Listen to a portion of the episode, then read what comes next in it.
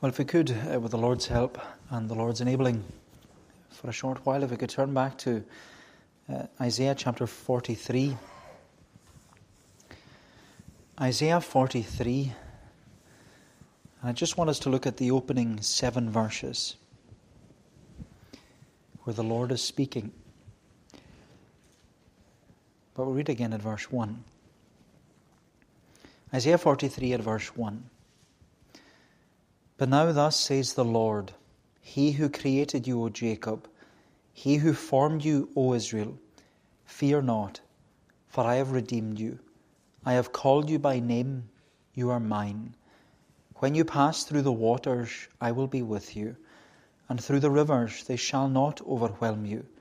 When you walk through fire, you shall not be burned, and the flame shall not consume you. For I am the Lord, your God the Holy One of Israel, your Saviour, and so on.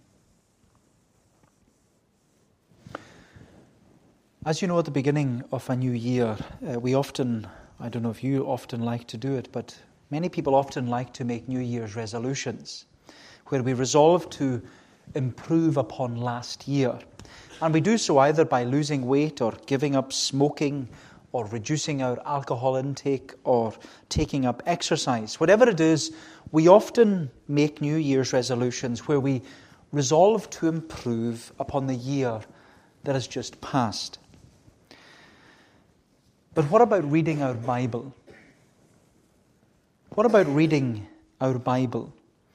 Because we all know that it's good to look after our body. But what about taking care of our soul?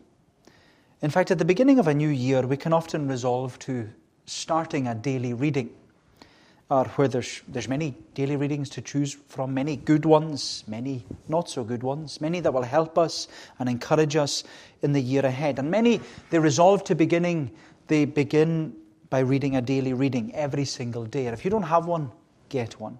Make sure you have one. Some people resolve to reading through the Bible in one year, which is a great thing to do because you can't beat the Bible.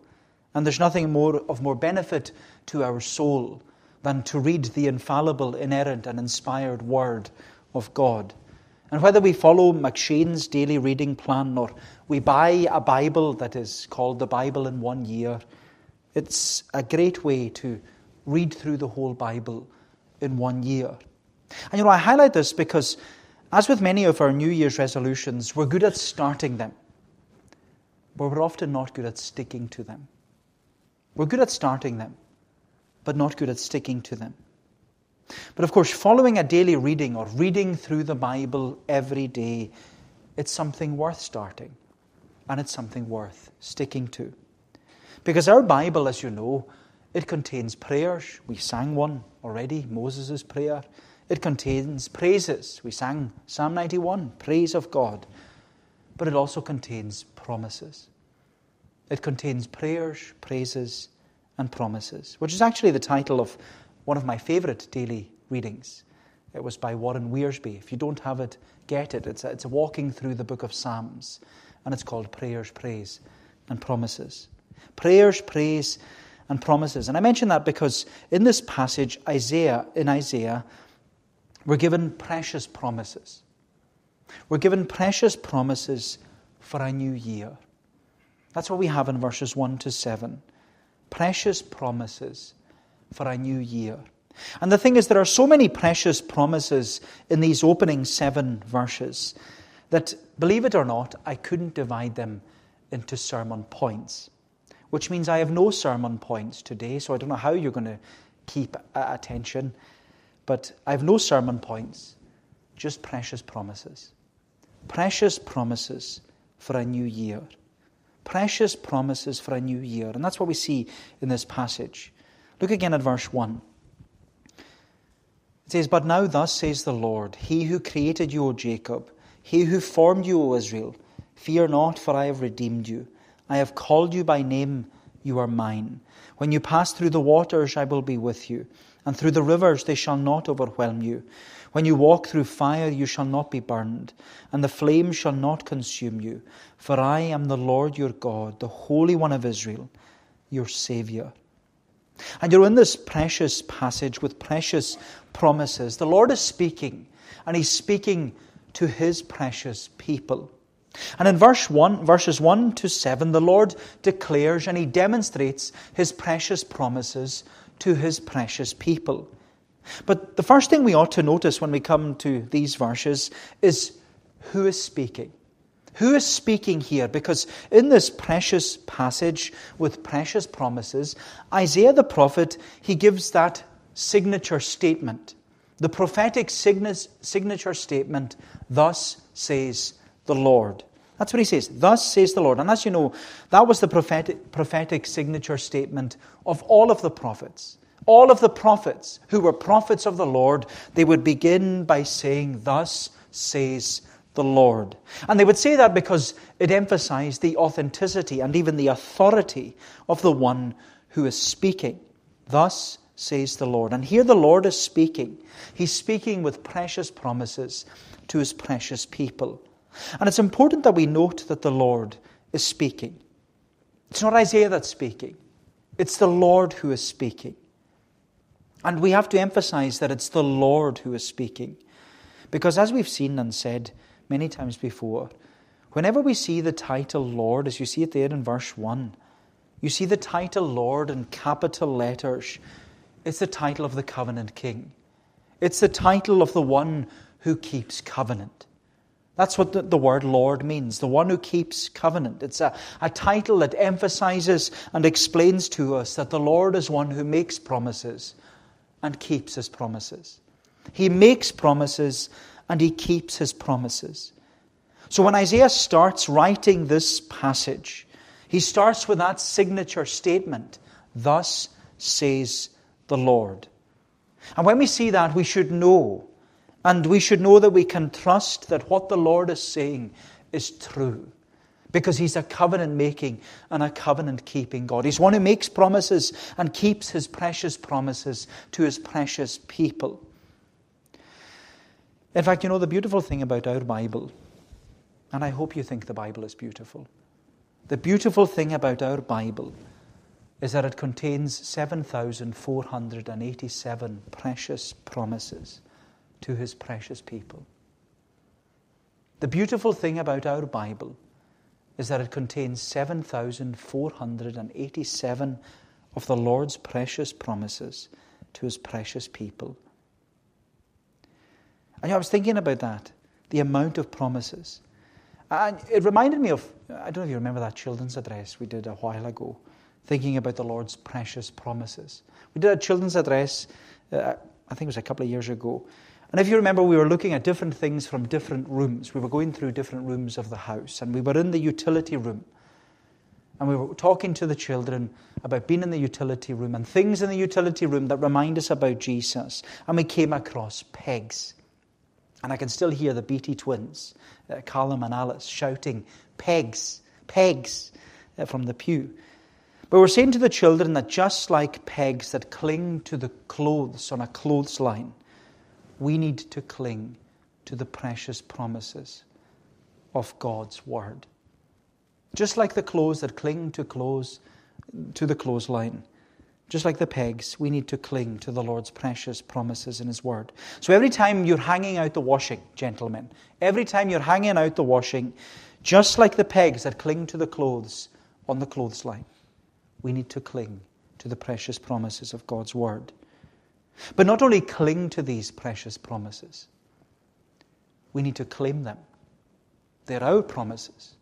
They're all ours, every one of them. Yea and amen in Christ Jesus. But not only claim them and cling to them, we need to confess them. We need to keep saying them back to the Lord. Lord, you promised. Lord, you promised. Lord, you promised. We need to cling, claim, and confess these precious promises because there are so many of them. 7,487 of the Lord's precious promises given to us as His precious people. And one of those precious promises is the first thing the Lord says here to His precious people. What's the first thing the Lord says? Fear not. Fear not. That's what He says in verse 1. Fear not. And as you know, there are 366, some would argue 365, some would argue 366. I'll say 366 fear nots in the Bible. That's one for every day of the year, including a leap year, which is this year, 2024. The daily promise. You have a daily promise. Every day you wake up in the morning, the Lord says to you, Fear not. Fear not. What does he say next? For I have redeemed you. Fear not. You, you know, you couldn't find more of a, a precious promise to be given at the beginning of a new year than this precious promise. Fear not.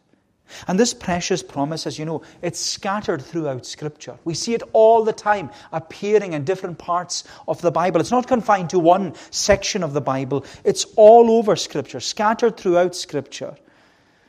But you know, my favorite, fear not, is when Jesus, our Good Shepherd, says to us, Fear not, little flock. Fear not, little flock. It is your Father's good pleasure to give you the kingdom. Fear not, little flock. You can't find more of a precious promise than the Lord saying to each and every one of us, each and every day of our lives, Fear not. Fear not. And you know, it's such a precious promise because, well, we don't know what will happen. We often say it at the beginning of a new year. We don't know what will happen on any day of this coming year. And if the past year, or even if previous years, are anything to go by, then there were so many things that we encountered and we experienced without any warning. There was no prior warning. There were so many things that we weren't prepared for, things that we maybe even never thought possible. And yet, when sin or sickness or suffering or sorrow or separation, when that stepped into our lives, it left us completely disabled with doubt and paralyzed with panic and filled with fear and weakened with worry. And yet, the Lord gives to us His precious promises to His precious people every day of our lives. Fear not. Fear not. And you know, I, I, I, say this to myself Murdo, if you would only listen to what you're saying to these people. Because every day we're so full of fear, and yet the Lord says to us every day, Fear not. What a promise. What a precious promise to his precious people. And you know, we are his precious people. Because the Lord says here in this precious passage, He says about His precious people, He says that He has created us and He has formed us. He's created us and formed you. Fear not, for I have redeemed you. I have called you by name. You are mine. And he's created, he is the one who formed you. He creates, verse at the beginning of verse 1. He who created you, O Jacob, he who formed you, O Israel. It's the image and illustration of clay in the hands of a potter being formed and fashioned, being made and molded and modeled into the image and likeness of our Creator. In fact, when you read through the book of Isaiah, you come to chapter 64, and there's that wonderful prayer where Isaiah prays, O Lord, thou art our Father. We are the clay, thou our potter. We are the work of thy hands. And as you know, maybe only too well, my friend, as those made in the image and likeness of our Creator, as those formed and fashioned. We are brittle and broken jars of clay. That's what we are. We are brittle and we're broken jars of clay. We are broken people living broken lives in this broken world. And as we often say, the church is not a museum of good people, it's a hospital for the broken because Jesus, the great physician, came to provide balm for the brittle and bind up the broken-hearted. He came to provide balm for the brittle and to bind up the broken-hearted. But he not only created us as these jars of clay, we're also told in the second half of verse 1, he's also come to restore us and renew us and redeem us now, thus says the Lord, He who created you, O Jacob, He who formed you, O Israel, fear not, for I have redeemed you. I have called you by name. You are mine. My friend, the Lord, the one who keeps covenant, the one who makes promises and keeps his promises, He's not only our creator, He's also our redeemer. Therefore, He's not only our potter, He's also our shepherd. That's the other image and illustration that's been used at the, the second half of verse 1. Because, you know, it's the potter who creates, and it's the shepherd who redeems. It's the potter who creates, and it's the shepherd who redeems. It's the shepherd who, as you know, he searches for lost sheep. It's the shepherd who buys us back at the auction mart of Calvary. It's the shepherd who, who laid down his life for the sheep. It's the shepherd who calls his own sheep by name. It's the shepherd who claims and confesses about his sheep and says there, You are mine. I have called you by name. You are mine. Is that not what Jesus says? Jesus says about his sheep. He speaks in John chapter 10 He who enters by the door of the shepherd of the sheep, to him the gatekeeper opens. The sheep hear his voice. He calls his own sheep by name and leads them out. And Jesus declares, I am the good shepherd. The good shepherd lays down his life for the sheep. I am the good shepherd. I know my own, and my own know me. Why? Because my sheep hear my voice, and I know them, and they follow me, and I give to them eternal life, and they will never perish, neither shall they be plucked out of my hand. And you know, it's a wonderful verse. We've only reached verse 1. And we're reminded right there from the outset that it's the potter who creates and it's the shepherd who redeems. Wonderful, precious promises in this precious passage. It's the potter who creates but it's the shepherd who redeems. And you know, how many people in our congregation, how many people in our community were reminded and reassured of the precious promises of the Good Shepherd last year? How many people in our congregation and community were reminded and reassured of the precious promises of the Good Shepherd last year?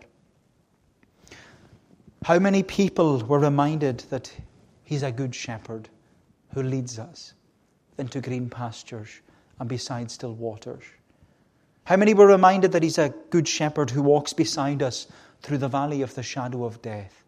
How many were reminded that He's a good shepherd who follows behind us with His goodness and His mercy? How many times last year did we sing Psalm 23 with a grieving family and remind them of the promises, the precious promises of this good shepherd?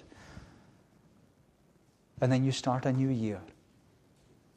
And you ask the question how many people in our congregation and in our community will be reminded of the precious promises of this Good Shepherd this coming year? Because the thing is, you look at this precious passage, and this Good Shepherd, he is fully aware of the fact that with the fragility of life and the finality of death, there will be other homes and there will be other families in our congregation and in our community who will need to be reminded, who will need to be directed, who will need to be pointed to the precious promises of the Good Shepherd this coming year. And we know this because our Good Shepherd, he's fully aware of it because he says in verse 2 When? When you pass through the waters, I will, I will be with you. The Good Shepherd doesn't say if. He doesn't say if you pass through the waters, but when. When you pass through the waters, I will be with you. And the Good Shepherd says that he says it not because he's pessimistic, but because he's realistic. He knows the fragility of life, he knows the finality of death. He paid the price for it. He knows the stresses and the sicknesses that we, that we all face. He knows the suffering and the sorrows that often come into our heart because He came to bear our griefs and to carry our sorrows. Which is why this Good Shepherd doesn't say, if you pass through the waters, but when. When you pass through the waters, I will be with you. And through the rivers, they shall not overwhelm you. When you walk through fire, you shall not be burned, and the flame shall not consume you. What a wonderful promise. What a wonderful promise, a precious promise. Most commentators are agreed that the two occasions that are being referred to here are when the Israelites passed through the waters of the Red Sea at the Exodus from Egypt, and also the fires, the fires of the fiery furnace in Babylon. Because on both occasions, the Lord was shepherding his people. The Lord was with his people. He was leading them. He was with them. He was behind them. He was shepherding his people. He, the Lord was leading the Israelites through the Red Sea on dry ground. And Moses, you remember, Moses was standing at the banks of the Red Sea and he was giving that prophetic proclamation to the people Fear not, stand firm, and see the salvation of the Lord that he will work with you today. And in Babylon, when Shadrach, Meshach, and Abednego, when they were thrown into the fiery furnace because they refused to worship the golden image, those looking on asked, remember that great question they asked, Did we not throw three men bound into the fire? But I see four, unbound, walking in the midst of the fire, and they are not hurt. The appearance of the fourth is like the Son of God. You know, my friend, it's wonderful, precious promises. The Good Shepherd doesn't say if, but when.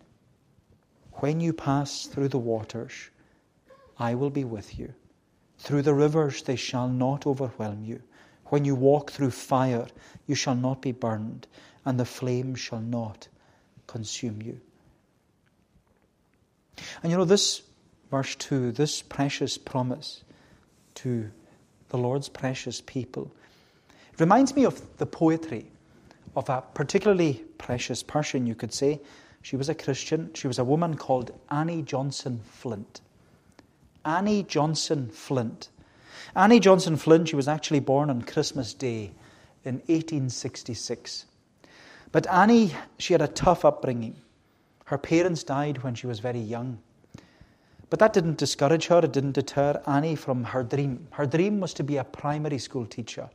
This is what she always wanted to be was a, a primary school teacher. And so when Annie graduated and got her dream job, she thought that she was set for life as a primary school teacher. But only in her second year of teaching, Annie had to give it all up because she was suffering with chronic arthritis.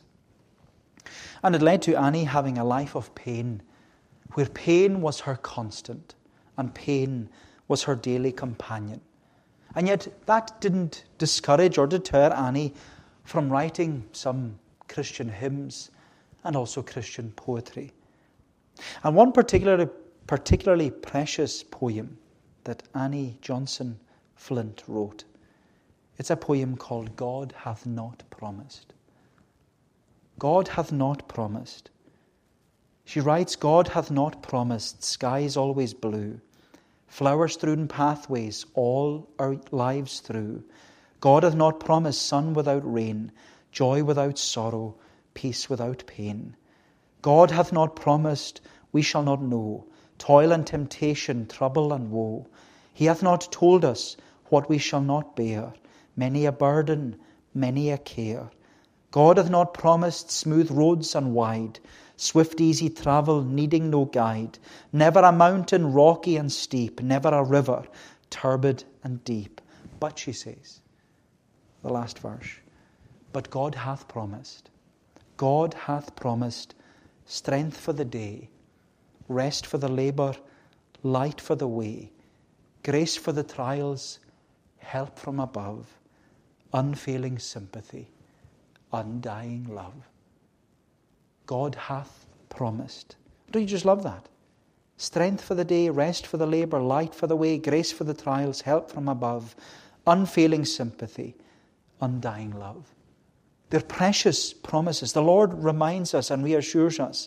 As His precious people, He gives to us precious promises. In fact, the Lord assures and affirms his precious promises by asserting to us in verse 3. He says in verse 3 I am the Lord your God, the Holy One of Israel, your Saviour.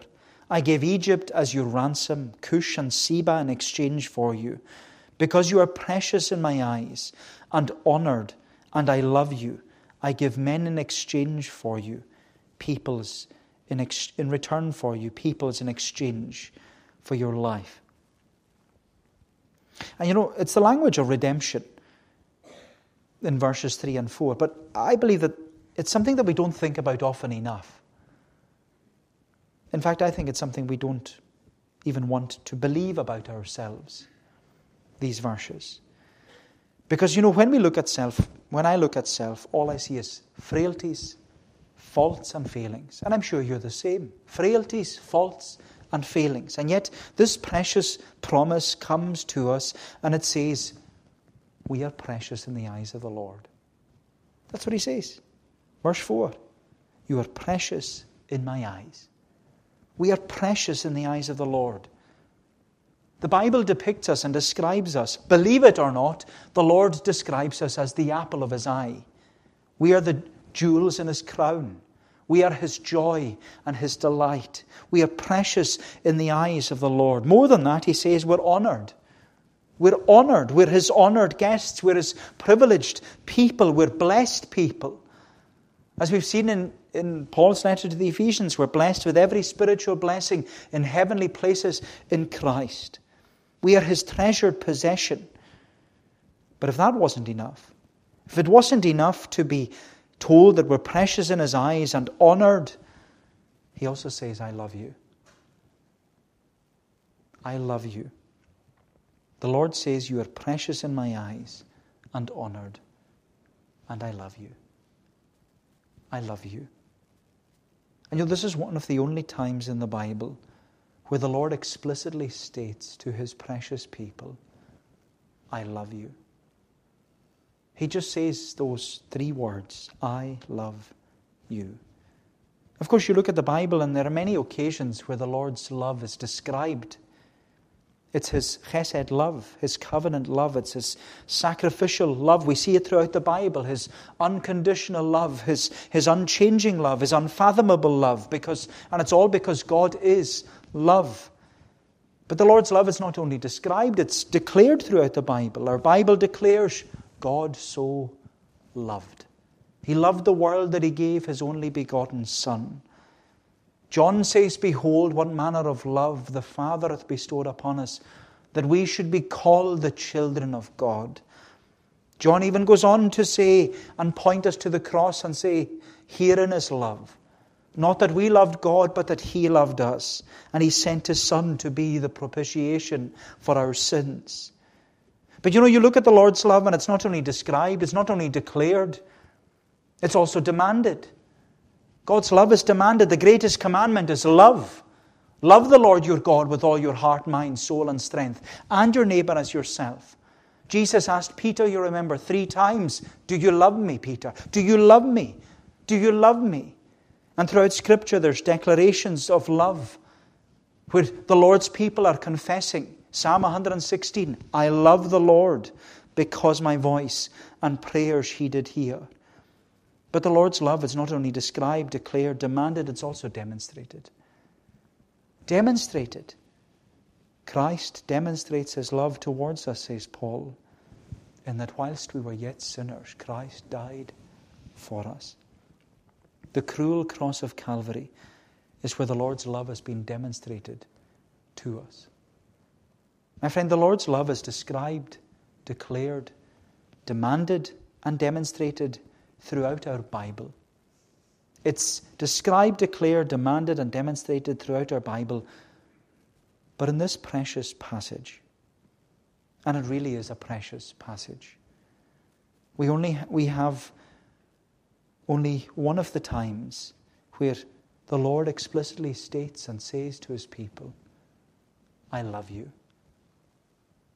I love you you know, just focus on those three words I love you. My friend, do you know that the Lord loves you? Do you know that the Lord, you might think, how on earth can the Lord love me? But that's what he says. It's his precious promise. He makes promises, he keeps his promises. And he's saying here, You are precious in my eyes, you are honored, and I love you. I love you. You know, someone once said, I think it's from Christianity Explored. So it's probably Rico Tice who said it. You are more sinful than you could ever realize. yet you're more loved than you could ever dream. You are more sinful than you could ever realize, and that's so true. But you are more loved than you could ever dream. And this precious passage, it sets before us the Lord's precious promises to his precious people. They are precious promises for a new year. Precious promises for a new year. In fact, this passage is so precious that it's bookended by that daily promise. The daily precious promise of the Lord fear not. Verse 5. He says, Fear not, for I am with you. Verse 1, we read it, Fear not, for I have redeemed you. I have called you by name. You are mine. And then here again, verse 5, Fear not, for I am with you. And as we said, there are 366 fear nots in the Bible, one for every day of the year, including this year, the leap year. One for every day of 2024. Fear not, fear not, fear not. Fear not. But you know, as we conclude this precious passage, how should we respond? How should we respond to these precious promises for a new year? And of course, we should respond, respond in praise. We should respond in praise. And I say that not just because it's the right thing to do or the right thing to say, but because the closing words of this precious passage, they echo the words or the opening words of Psalm 107. You read these verses. So, in this precious passage, we read in verse 5, it says, Fear not, for I am with you. I will bring your offspring from the east, and from the west I will gather you. I will say to the north, Give up, and to the south, Do not withhold. Bring my sons from afar, and my daughters from the end of the earth. Everyone who is called by my name, whom I created for my glory, whom I formed and made. So there, these closing words of this precious passage, they then echo the opening words of Psalm 107, where it says, Oh, give thanks to the Lord, for he is good. His steadfast love endures forever. Let the redeemed of the Lord say so, whom he has redeemed from trouble and gathered from the lands, from the east, from the west, from the north, and from the south, from all the different areas of the world. He has gathered them, He has redeemed them, and He says, You are mine. My friend, the psalmist responds even to the precious promises of the Lord with praise. And that's how we should respond to these precious promises for a new year. We should respond by singing, which we will do in a moment. We shall respond by singing, Praise God for he is good, for still his mercies lasting be. My friend, they're precious promises in a precious passage given to a precious people because the Lord says about you, I love you. You are mine. What better way to begin the new year than that? May the Lord bless these thoughts to us. Uh, let us pray. O Lord, our gracious God, we are amazed that Thou wouldst speak to us at all, but even to speak to us in such a loving way, and to speak to us so graciously.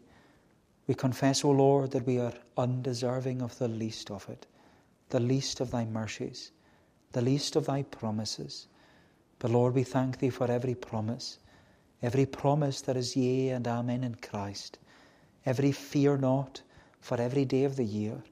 And help us, Lord, we pray, to trust them, to trust these promises, that we might stand upon them, to stand upon the promises of God, and to know that they are all given to us, given to us lovingly and graciously. Help us then, we pray, as we go into this new year, that whatever is before us, whatever comes our way, to know that the Lord is there, and that He is there as we pass through the waters and even going through the fires. Keep us then, Lord, by thy grace, and do us good, we ask, for we ask it in Jesus' name and for his sake. Amen.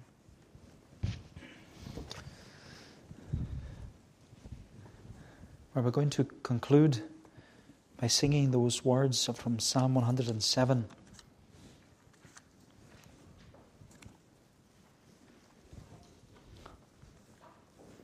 Suppose that's how you often describe how some congregations they describe the last psalm as responding to God's word. And I suppose that's what we're doing. We are responding to God's word by singing in praise. Psalm 107, page 382 in the Scottish Psalter. How do we respond? Praise God, for he is good, for still his mercies lasting be.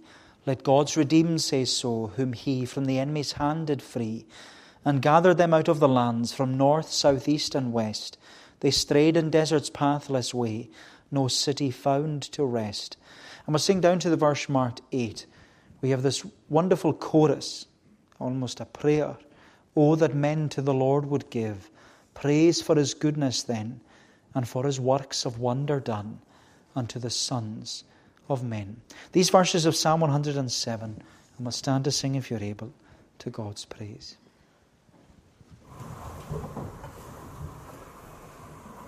Praise God for He is